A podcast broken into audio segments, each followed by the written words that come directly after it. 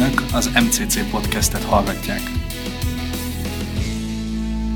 Üdvözlünk mindenkit, ez itt a Matthias Corvinus Collegium podcastja, én Heltai Péter vagyok, és immáron másodjára köszönhetem a stúdióban Kozma Viszkeleti Dániel családpszichoterapeutát, az MCC Pszichológiai Iskolájának vezetőjét, és a családműhelynek is a vezetőjét, mentorát, koordinátorát.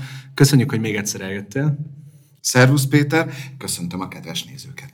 És most egy kicsit talán keményebb témával folytatjuk, vagy arról, vagy olyan témáról fogunk beszélgetni, ami talán e, szintén közérdeklődésre tart számot, de, de talán egy kicsit mélyebb és, és, és hasonlóan nagy tétekkel e, jár, mint akár a legutóbbi témánk, ami a, a párkapcsolatok kapcsán megjelent. Ez pedig a narcisztikus viselkedés, narcisztikus emberek, narcisztikus trendek, és sok mindenbe bele fogunk menni. E, talán kezdjük onnan, hogy e, az ember sokat olvas, erről beszélgettünk itt most előzetesen, arról, hogy e, ki narcisztikus, ki nem narcisztikus, a kultúránkban most már mindenki narcisztikus, vagy valójában senki se az, hányan vannak akkor, vagy, vagy, vagy kik ezek a narcisztikus zavarral küzdők, ha lehet így Igen. Kezdeni. Én is onnan indulnék, hogy tényleg van egy ilyen benyomásom, hogy manapság mindenki az, szóval, hogy se szeri, se száma a újságok címlapján megjelenő cikkeknek, vagy az online felületen, a párom narcisztikus, a főnököm narcisztikus, narcisztikus szülőkkel mit lehet kezdeni, hogyan váljunk le egy narcisztikus kapcsolatról, mi van, ha én vagyok narcisztikus, az tényleg így bombáz bennünket ez a kérdés. Márpedig pszichoterapeutaként inkább abban volnék érdekelt, ezt észlelem magamon, hogy tartsuk fönt a pszichopatológiai kifejezéseket azokra a valós mentális problémákra, amiket ez leír. A narcisztikus személyiség zavar, az a szigorúan véve az emberiség kevesebb, mint egy százalékát érinti, már pedig manapság szerintem száz emberből 110-re rá lehet húzni. Az viszont biztos, hogy amit ez a metafora akar, hogy narcizmus. Hogyha ezt nem mint tényleg ilyen patológikus címkét vagy diagnosztikai kategóriát kezeljük, hanem elvonatkoztatunk ettől, és, és egy metaforaként nézzük, ami leír egy bizonyos hozzáállást, ugye olyas valaki, a narcisztikus személy, aki leginkább saját magát szereti, saját magával nagyon jóban van. Ugye, amikor én egyetemre jártam, minden előadást azzal kellett kezdeni, hogy már az ókori görögök is, hát már az ókori görögök is tudták, mert ugye egy antik görög mitológiai szereplő narcissos, aki beleszeret a saját tükörképébe, olyannyira, hogy semmi más nem vesz észre, csak saját magát szemléli. Szóval, hogy valószínűleg már a ókori görögök is találkoztak ezzel a jelenséggel, hogy vannak, akik annyira el vannak foglalva saját magukkal, hogy a gondolat és érzelem világukban nem jut tér senki másnak.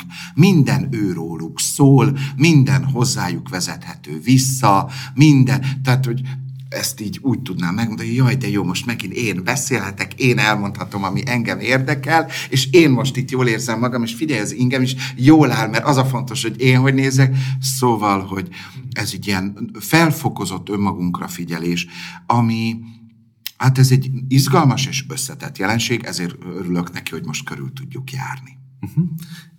Talán induljunk még kicsit el továbbra is a, a kájhától, mert egy kicsit utána olvastam a, a szakirodalomban, meg itt a definíciókat kutatgattam, azért terápiában is több éves feltárás tud ez igényelni, hogy valakiről rendesen úgymond diagnosztikailag ki lehessen mondani, hogy ilyen személyiségzavarban szenved, valóban diagnosztizáltan, de mégis, ahogy te is mondtad, úgy mindenkire rámondjuk, meg ez úgy benne van a közbeszédben. Ez, ez miért van, vagy mi keveredett itt össze, vagy mi az, ami előhozta a társadalomban ezeket a, a mhm. reflexeket, hogy hirtelen mindenkit általában másra igyekszik rámondani, hogy narcisztikus?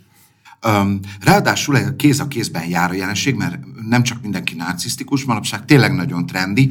Mindenki vagy narcisztikus, vagy szociopata, vagy borderlány, ami még ijesztőbbnek hangzik legalábbis, főleg, hogyha utána olvasunk a diagnosztikai kategóriákban. És nem csak József Attila kapcsán így előjön a Pontosan. Rá, vagy... Szóval mindenki deficites. Na hát ennek is vannak hagyományai. Ugye ez a, a, az a nagyon emberi jelenség, hogy ha mindig másokat akarok megérteni, és mindig másokra irányul a figyelmem, és mindig másokat megítélek, akkor én magam mentes maradok ettől. Nem kell a saját portám előtt söpörnöm, nem kell magamra figyelnem. Én természetesen oké okay vagyok, de a párom narcisztikus, a főnököm simán csak egy nem ilyen meg olyan, meg borderline, meg szociopata, meg stb. A szomszédasszonyról nem is beszélve, mert ő mindez együtt. Szóval, hogy egyfelől van mögötte egy olyan, hogy ne kelljen magammal foglalkoznom, magammal törődnöm, a magam nehézségeivel szembenéznem, ha mindig másban meg tudom találni. Ugye ez is nagyon-nagyon régi múltra visszavezethető bölcsesség, hogy más szemében a szálkát. Olyan jó keresni, te hogy vagy narcisztikus, és ő, és mindenki, stb. Öm, és akkor a saját magaméban a gerendáról pedig nem kell tudomást vegyek. Tehát ez az egyik jelenség, hogy most nagyon-nagyon elterjedt, hogy mindig másikat akarjuk megérteni. Ha a párkapcsolatunkban a párom narcisztikus, egyértelmű, hogy minden gond ő miatta van, én természetesen nagyon korrektül állok hozzá a kapcsolathoz, nekem nincs dolgom, vele van baj. Ez az egyik jelenség. A másik, ami talán ezt a narcizmus tényleg fölértékeli, hogy Christopher Lashmer 1973-ban leírta, hogy az önimádat társadalmában élünk. Tehát valóban egy olyan életmódot alakítottunk ki magunknak, az elmúlt néhány évtizedben, és akik most aktívan narcisztikusoznak mindenütt, ők már ebbe belenőttek. Szóval egy olyan kultúrát alakítottunk ki, ami arra bíztat bennünket, hogy Figyelj magadra, valósíts meg önmagad, törődj magaddal, azonnal fejezd ki az érdekeidet, valósítsd is meg, öm, a, azonnal szólj, ha valami nem tetszik. Ezek tulajdonképpen narcisztikus, metaforába tartozó hozzáállások. És mindezt tedd úgy alapvetően mindenkin át. És Tehát mindenki, az, fejezd ki magad, van, az, hogy amúgy ott omlik körülötted minden, az, Pontosan. az, az nem baj, mert Hát az majd az ő hát bajuk. Így van. Az az ő problémájuk. Szóval, hogy senki nem tudja kifejezni, ami neked fontos, azt te fejezd ki, és mindig, és jeleníts meg, stb. stb. Szóval a kultúránk tulajdonképpen álszent, mert egyfelől arra bíztat, hogy legyünk idézőjelben narcisztikusok. Ön, a, azok a szülők, akik manapság a gyermeküket korlátozás és minden elvárás nélkül öm, dicsérik, bíztatják, juttatják előre, tulajdonképpen instant pici narcisztikusokat nevelnek. És ezt a kulturális tanácsok kapcsán teszik. Mi pszichológusok beszéltük tele a kedves szülők fejét, hogy neveljenek pici narcisztikusokat, mert mi is ezekkel találkozunk, mi magunk is így működünk, szóval, hogy ez egy öngerjesztő folyamat. Tehát a kultúránk egyfelől arra biztat mindannyiunkat, hogy legyünk narcisztikusok, és utána, amikor idézőjelbe ért megtesszük, mert kiállunk magunkért, mert megfogalmazzuk, mert, mert hangoztatjuk, ha valami nem tetszik, mert azonnal szólunk, stb. stb., akkor rögtön ránk lehet sütni a bélyegét, hogy na, te is egy narcisztikus vagy. Ez egészen odáig vezet, hogy egy általam szeretve tisztelt és nagyra becsült kollégától hallottam azt az elképzelést, hogy hát vegyünk egy párkapcsolatot, ahol a férfi figyel a nőre.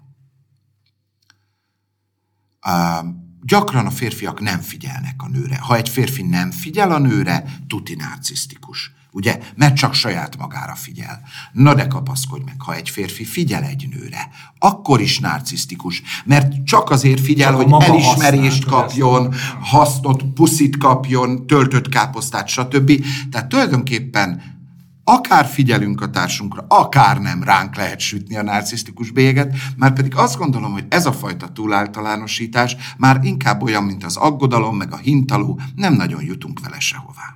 Szóval hadd kérdezzem meg egyébként, mielőtt belemegyünk itt a, a konkrét perspektíváiba a kultúránknak, hogy ez hogyan erősíti ezeket a trendeket. Említetted az elején az egy százalékot, hogy úgy nagyjából a világ még annál is kevesebb, még annál igen, is kevesebb igen, igen, az, aki úgy diagnosztizálhatóan narcisztikus személyiségzavarral küzd.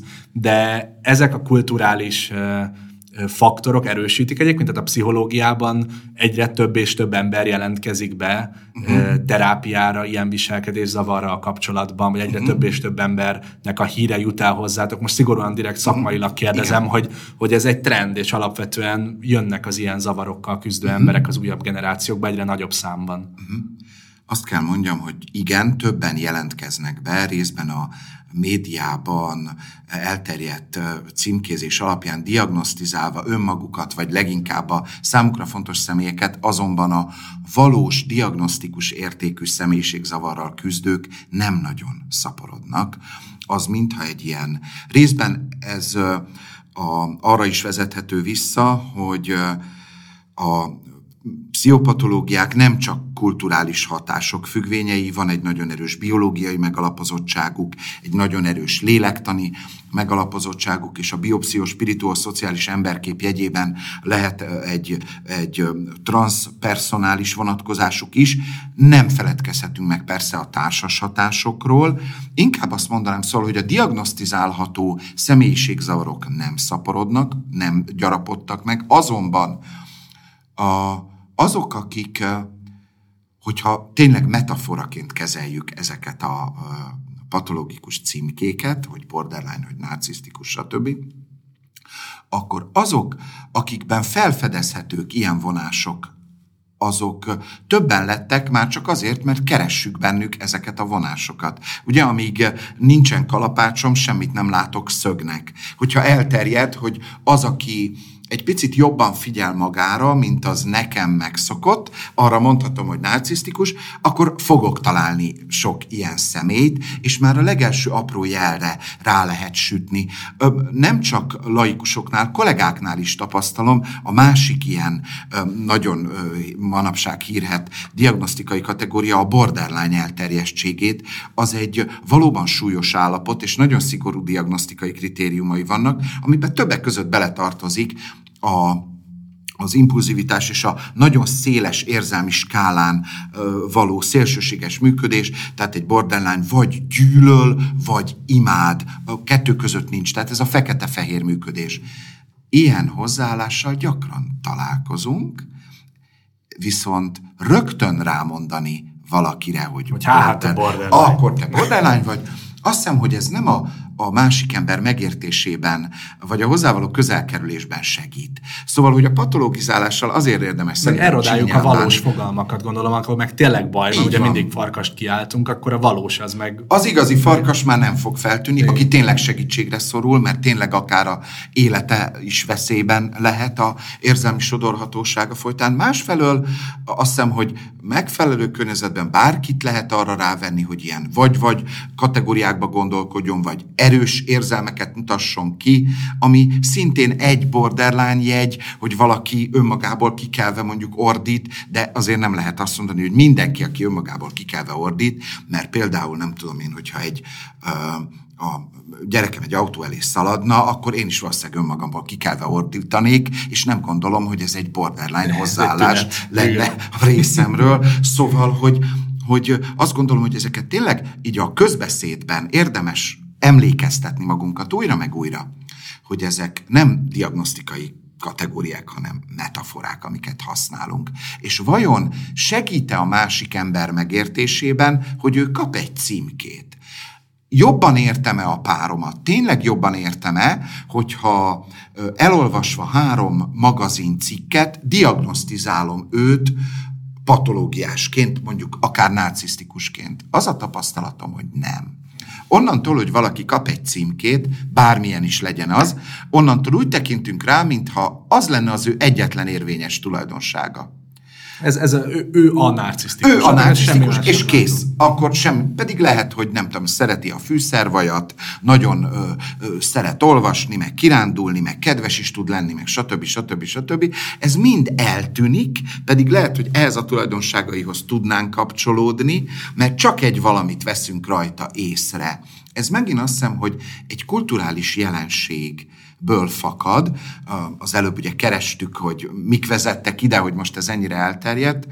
Azt hiszem, hogy ez az egydimenziós magyarázatok korát éljük, hogy lemondtunk nagyon sokszor a, a sokszínűségről, a komplex magyarázatokról, mert azt keres, mindennek egy oka van, és azt megtaláltuk, akkor azzal mindent megmagyaráztunk. Így, ha kiderül a pasimról, vagy a csajomról, hogy narcisztikus, már olyan, mintha mindent tudnék, mindent értek, és jól le kell róla válnom, ott kell őt hagynom, mert különben megnyomorodok.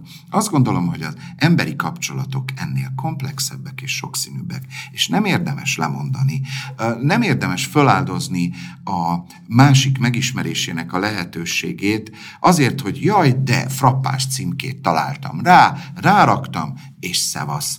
Ezt egyébként a, a média is tudja erősíteni. Egy olyan másfél évtizeddel ezelőtt terjedt el, hogy például a közszereplőket elkezdték a médiában diagnosztizálni mindenféle irányból, mindenki kapott egy címkét, és azt hiszem, hogy ez sem visz közelebb a közszereplő valós motivációinak a megértéséhez, hogyha van rajta egy ilyen klasszul kinéző címke. De hogy beszélgetünk erről, nekem egyre inkább ez pörgött a fejemben, hogy egy dolog hiányzik ebből a jelenségből, az a felelősség. Tehát mindaz leveszi magáról a felelősséget, aki mondjuk a barátját, férjét, feleségét, apját, anyját le narcisztikusozza, és van egyébként nem csak a narcisztikus zavarnál, de más ilyen pszichológiai kategóriánál, és az adott emberről akkor onnantól kezdve levesszük a felelősséget, hogy á, hát ő nem tud változni, meg hát ő ilyen, hát ő nárt, meg borderline-os, hát nem, ugye ez sokszor most ez nyilván egy sokkal mélyebb vita, meg, meg nem is értek hozzá annyira szükségszerűen, de a bűnelkövetésnél is van csomószor egy ilyen tendencia, hogy ugye ezt sokszor használják is, hogy, hogy á, hát azonnal van pszichológiai véleményt kérnek, hogy nem volt így beszámítható, meg nehéz gyerekkora Szegénynek volt, nehéz gyerekkora nehéz volt, gyerekkora ezért volt. darabolta föl a Igen. szomszédját. Ebből a felelősség, mintha, mintha eltűnne. elvészne. Öm, így van, tehát egyféle felmentést is adhat, másfelől a címkéző felelősségéről is lemondunk. Tehát, hogyha én rámondom bárkire is, hogy ő ilyen, meg olyan, akkor egyrészt ő is fel van mentve, mert ja, kérem, hát tényleg ilyen. Másrészt én is fel vagyok mentve, nem kell őt megismernem, nem kell őt megértenem, nem kell érdeklődnöm, nem kell törődnöm vele, mert pontosan tudom, hogy milyen. És nagyon örülök, hogy behoztad ezt a változatlanság dimenziót, mert tényleg a másik veszélye a címkézésnek, hogyha valakire rákerül egy címke, akkor ez, mint hogyha azt jelenteni, hogy ő ilyen, mindig ilyen volt, és mindig ilyen is marad. Mintha lemondanánk arról, hogy az emberek változnak, a kapcsolatok változnak. Én pedig nem tudnék pszichoterapeutaként dolgozni, ha nem hinnék abban, hogy hát az emberek változni, fejlődni, előrelépni tudnak. A személyiségük is képes változni. Nyilván komoly meló, de ne mondjunk le arról a lehetőségről, hogyha valaki mondjuk kamaszkorában vagy 20, 20-as éveiben mutat néhány jellemvonást, akkor a 30-as, 40-es éveire ne tudná ezt meghaladni, ne tudna kemény önismereti munkával fejlődni, előrelépni, elengedni bizonyos dolgokat, és elsajátítani olyan akár társas készségeket, amit most hiányolunk belőle. Szóval, hogy ez a másik hátulütője annak, hogyha valakit egy valamilyennek könyvelünk el, azon túl, hogy akkor, mintha neki egy tulajdonsága lenne, ezen túl, mint hogyha ő képtelen lenne a változásra. Pár terapeutaként és családterapeutaként azt tapasztalom, hogy valóban gyakran nagyon nehéz hinni abban, hogy a családunk tagjai változni tudnak. Aztán néha néhány hónap közös munka után rá tudunk csodálkozni, hogy jé, hát ilyennek soha nem láttalak. Egy új arcodat mutatod meg a kapcsolatban. Valahogy negatív irányba meg, mintha mindig tudnának változni. Oh. Lehet ez még rosszabb. Persze, akkor- így van, így van. így Sokat van. kerülgettük már a forrókását, ami a, a kultúránkat, meg a jelenünket illeti, és szeretném is a két konkrét jelenségről is beszélnénk. Uh-huh. Az egyik, ugye említetted Narcisszoszt, a, aki, akinek a történetéből az egész kifejezés ered. Hát, amikor én ezt először olvastam, kicsit olyan volt nekem, mint az első ö, selfizőnek, vagy, vagy vloggernek a, így az előképe, hogy alapvetően ő önmagáról szól, magát nézegeti a víz tükrében, és, és gyakorlatilag ez az ő története, vagy a sorsa. Hát az digitális korban, a 21. századi kommunikációban ez egy olyan természetes jelenség, és senki sem marketing tanácsadó nincs a föld hátán, aki ne azt javasolná, hogy a personal brandinget, ugye a személyes brandedet építsd, és, és ha kell építs ki egy párhuzamos brandet, egy párhuzamos valóságot magadról, hát talán ez egy olyan jelenség, a sima tini lányok Instagram csatornáitól a politikusokig, ami, ami nagyon is rájátszik erre az egészre, amiről most beszélgetünk. Nagyon egyet tudok érteni veled, hiszen félig ironikusan erre azt is szoktuk mondani, hogy a, az egész közösségi média az instant narcizmus. Szóval ott tényleg az az alapelvárás, hogy mutasd meg magad, mutasd meg magadat szépnek, sikeresnek, boldognak, valóban mutass meg magadról egy olyan képet, ami természetesen a részed, az is te vagy, de nem fog szólni a te teljességedről, meg egészlegességedről, nem fog szólni a kételjeidről, a nehézségeidről, arról a munkáról és útról, ami esetleg egy, egy jól sikerült fotó mögött van, um, hanem csak azt tolt ki, ahol sikeres vagy, boldog vagy, stb. stb.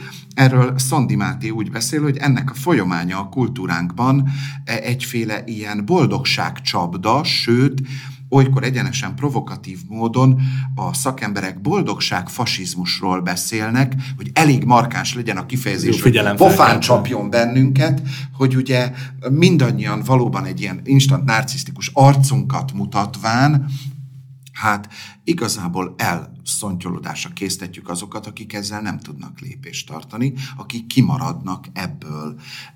Szóval, hogy valóban nagyon, tehát hogy a, a kultúra most egy olyan dolog ellen harcol, a narcizmus címkéjével, amit részben saját maga teremtett. Tehát mi magunk is hozzájárulunk ennek a létrehozásához, az, hogy manapság mindenki véleményvezér, mindenki kír, mindenki mindent jobban is tud, mindenki nagyon tájékozott, stb. stb. stb. Én, én, én, én, a leggyakoribb szavak egyike a megnyilatkozásokban már valóban az én, ami hát tényleg egy ilyen narcisztikus vonás, de hogy minthogyha a kultúra arra venne rá bennünket, hogy csak így szállhatunk be a versenybe, csak így érvényesülünk, és ráadásul állandóan száz százalékon kell pörögnünk, állandóan meg kell mutatnunk magunkat, állandóan csak a, csak a tökéletes a megfelelő, ami szintén megint egy ilyen narcisztikus vonás, hogy én tökéletes vagyok, és ezt mi akarom, hogy mindenki lássa. Uh-huh. És jöjjenek rá a lájkok, meg a pozitív visszacsatolások lehetőleg. Igen. A másik ilyen, ami szerintem legalább ennyire fontos, a munkavilága, ugye, ahol nagyon sokszor, ez most a reklámoktól elvonatkoztat, hogy az általános munkakultúra is arra van sokszor kihegyezve, talán főleg a férfiak, de a nők esetében is, akik ugye sokszor itt üvegplafon elmélet, uh-huh. stb. kapcsán azt érzik, hogy bizonyítaniuk kell, még sokkal jobban markánsabbnak, határozottabbnak kell lenniük, mint a férfi kollégáknak, uh-huh. mert különben nem veszik őket ö, egyenlő számba, ami sokszor sajnos igaz is sokszor pedig, sokszor pedig nem. Uh-huh. De, de ebben, a, ebben a világban is talán jelen van egy ilyen túlteljesítési kényszer vagy harc, hogy, hogy, és ez talán a, férfiakra fókuszálva szül konfliktust, hogy alapvetően maszkulin jegyekre is talán könnyen rámondjuk, hogy, hogy narcisztikus, ami holott csak szimplán mondjuk egy erős vezető. Uh-huh. És sokszor pedig vannak tényleg erős maszkulin vezetők, akik, akik túltolják, és, és valóban narcisztikusak, mert teljesen el vannak telve maguktól. Szóval én itt érzek egy kis, egy kis kavarodást ebben talán, hogy, hogy az erős munkahelyi főnök, vezetőnek a képe is mintha összemosódna. Mert csak az a jó, hogyha úgy, úgy haverok vagyunk, meg úgy egy csapat vagyunk, meg egyenlőek vagyunk, nincs hierarchia, csak úgy, úgy rollerezünk az irodába, meg hogy mindenki mosolyog, meg uh-huh. szeret mindenkit, de hogy azért a, a teljesítményhez, meg a sikerhez pedig hozzátartozik a vezetés, a határozottság, sokszor az, hogy, hogy valami nem tetszik. Szóval, hogy ezt, ezt tegyük esetleg egy kicsit rendbe, vagy nem tudom, mit gondolsz, akár Hajaj. ha más gondolsz erről, de nem. ez Sőt, szerintem nagyon fontos, mert nagyon sokat találkozunk vele. Hadd mondjak egy még erősebb dolgot. Azt hiszem, hogy ahhoz, hogy valaki vezető pozíciót egyáltalán el akarjon érni, felső, felelős vezetői pozíciót el akarjon érni, ahhoz néhány narcisztikus vonásra szüksége van. Ahhoz, hogy hogy hallatni akarja a véleményét, hogy tegyen erőfeszítést azért, hogy meggyőzzön másokat, hogy kivívja az elismerést, hogy, hogy tegyen erőfeszítést abba, hogy az ő általa képvisel dolgok, azok sokakat megszólítsanak. Azt hiszem, hogy ezek a tulajdonságok, amikre mondhatjuk, hogy ezek is beletartoznak a narcizmus fogalom körébe, de csak pici szeletei, de beletartoznak, ez tulajdonképpen kell ahhoz, hogy valaki betöltsön felelős vezetői pozíciót. A pszichológiában egyébként megkülönböztetünk vastagbőrű meg vékonybőrű narcisztikust. A vékonybőrű az, aki csak elvárja a csodálatot, de nem tesz érte, és mimózaként összeomlik, ha kap egy kritikát. A vastagbőrű narcisztikus, és valószínűleg a felelős felső vezetők között valóban találunk ilyen vonásokkal bíró személyeket, a vastagbőrű narcisztikus megdolgozik a megbecsülésért. Nagyon sok erőfeszítést tesz, napi sok-sok órát dolgozik a sikerért, ami hát egyfelől valóban az elismerés záloga, a vezetői pozícióhoz szükséges dolog, másfelől meg nagyon könnyű rá csapni valamiféle cím, címkét, hogy hát akkor ő is egy narcisz, de valóban tényleg azt gondolom, hogy egy nagy cégvezetéshez, egy nagy szervezet vezetéséhez, vagy egy nagy közösség vezetéséhez szükség van néhány narcisztikus vonásra. De attól még, hogy visszautaljak a beszélgetésünk egy korábbi szakaszára, nem lesz valaki diagnosztizálható narcisztikus, mert van néhány narcisztikus vonása. Ez egyébként nőket és férfiakat egyként érint, Noha a mi kultúránkban a férfiakat inkább megtanítják versengeni, és nagyon érdekes, hogy amikor egy női vezető bekerül egy szervezetbe, tőle ugyanazt a férfias versengést várják el, és erre mondja nagyon sok vezetői pozíciót aspiráló vagy oda bekerülő nő, hogy ez nem az ő útja, ez én idegen, ebben nem, nem tud és nem is akar beszállni, mert ő más eszközökkel, más célokkal, más hozzáállással szeretne felelősséget vállalni és döntéseket vállalni. Szóval, hogy ez a klasszikus versengő macsó kultúra, narcisztikus vonásai, azt mondom, hogy részben tényleg szükségesek a vezetői pozíciók betöltéséhez, de pont manapság kezdik el azt is kutatni, hogy emellé egy sikeres vezetőnek érzelmi intelligenciára is van szüksége, ami pedig nagyon-nagyon nem narcisztikus jegy, mert a narcisztikus annyira magára figyel, hogy hogy a figyelmébe bele se fér senki más, már pedig egy sikeres vezetőnek igazán szüksége van arra, hogy a közvetlen beosztottjait, meg a, a munkatársaira figyeljen, figyelembe vegye a képességeiket és a szükségleteiket, egyféle ilyen támogató vezetőként is tudjon föllépni, amellett, hogy nyilván harcoljon meg a sikerért, és tegyen komoly erőfeszítéseket a saját és az általa képviselt cég, szervezet, nemzet érdekeiért. Ez még mindig egy hatalmas téma, de az időnk sajnos lejárt. Nagyon köszönjük, hogy itt voltál velünk megint, és reméljük, hogy hamarosan újra beszélgethetünk. Én is köszönöm. És nagyon köszönjük a hallgatóinknak, nézőinknek is, hogy itt voltak velünk. Én Heltai Péter voltam az MCC podcastjában, Kozma Vízkeleti Dániellel beszélgettünk. Eh, hogyha bármi kérdésük lenne Dánielhez, vagy hozzám, azt a kommunikációkukat mcc.hu-ra várjuk, illetve az egyéb eh, közösségi média felületeinken is elérhetőek vagyunk, ott is kövessenek minket, és kövessék az MCC podcastot is, mert megéri. Köszönjük a figyelmüket!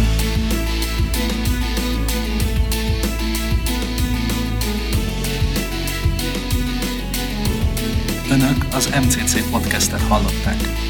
Kövessenek minket a Facebook, Instagram, YouTube, SoundCloud és Twitter csatornáinkon, illetve az mcc.hu honlapunkon.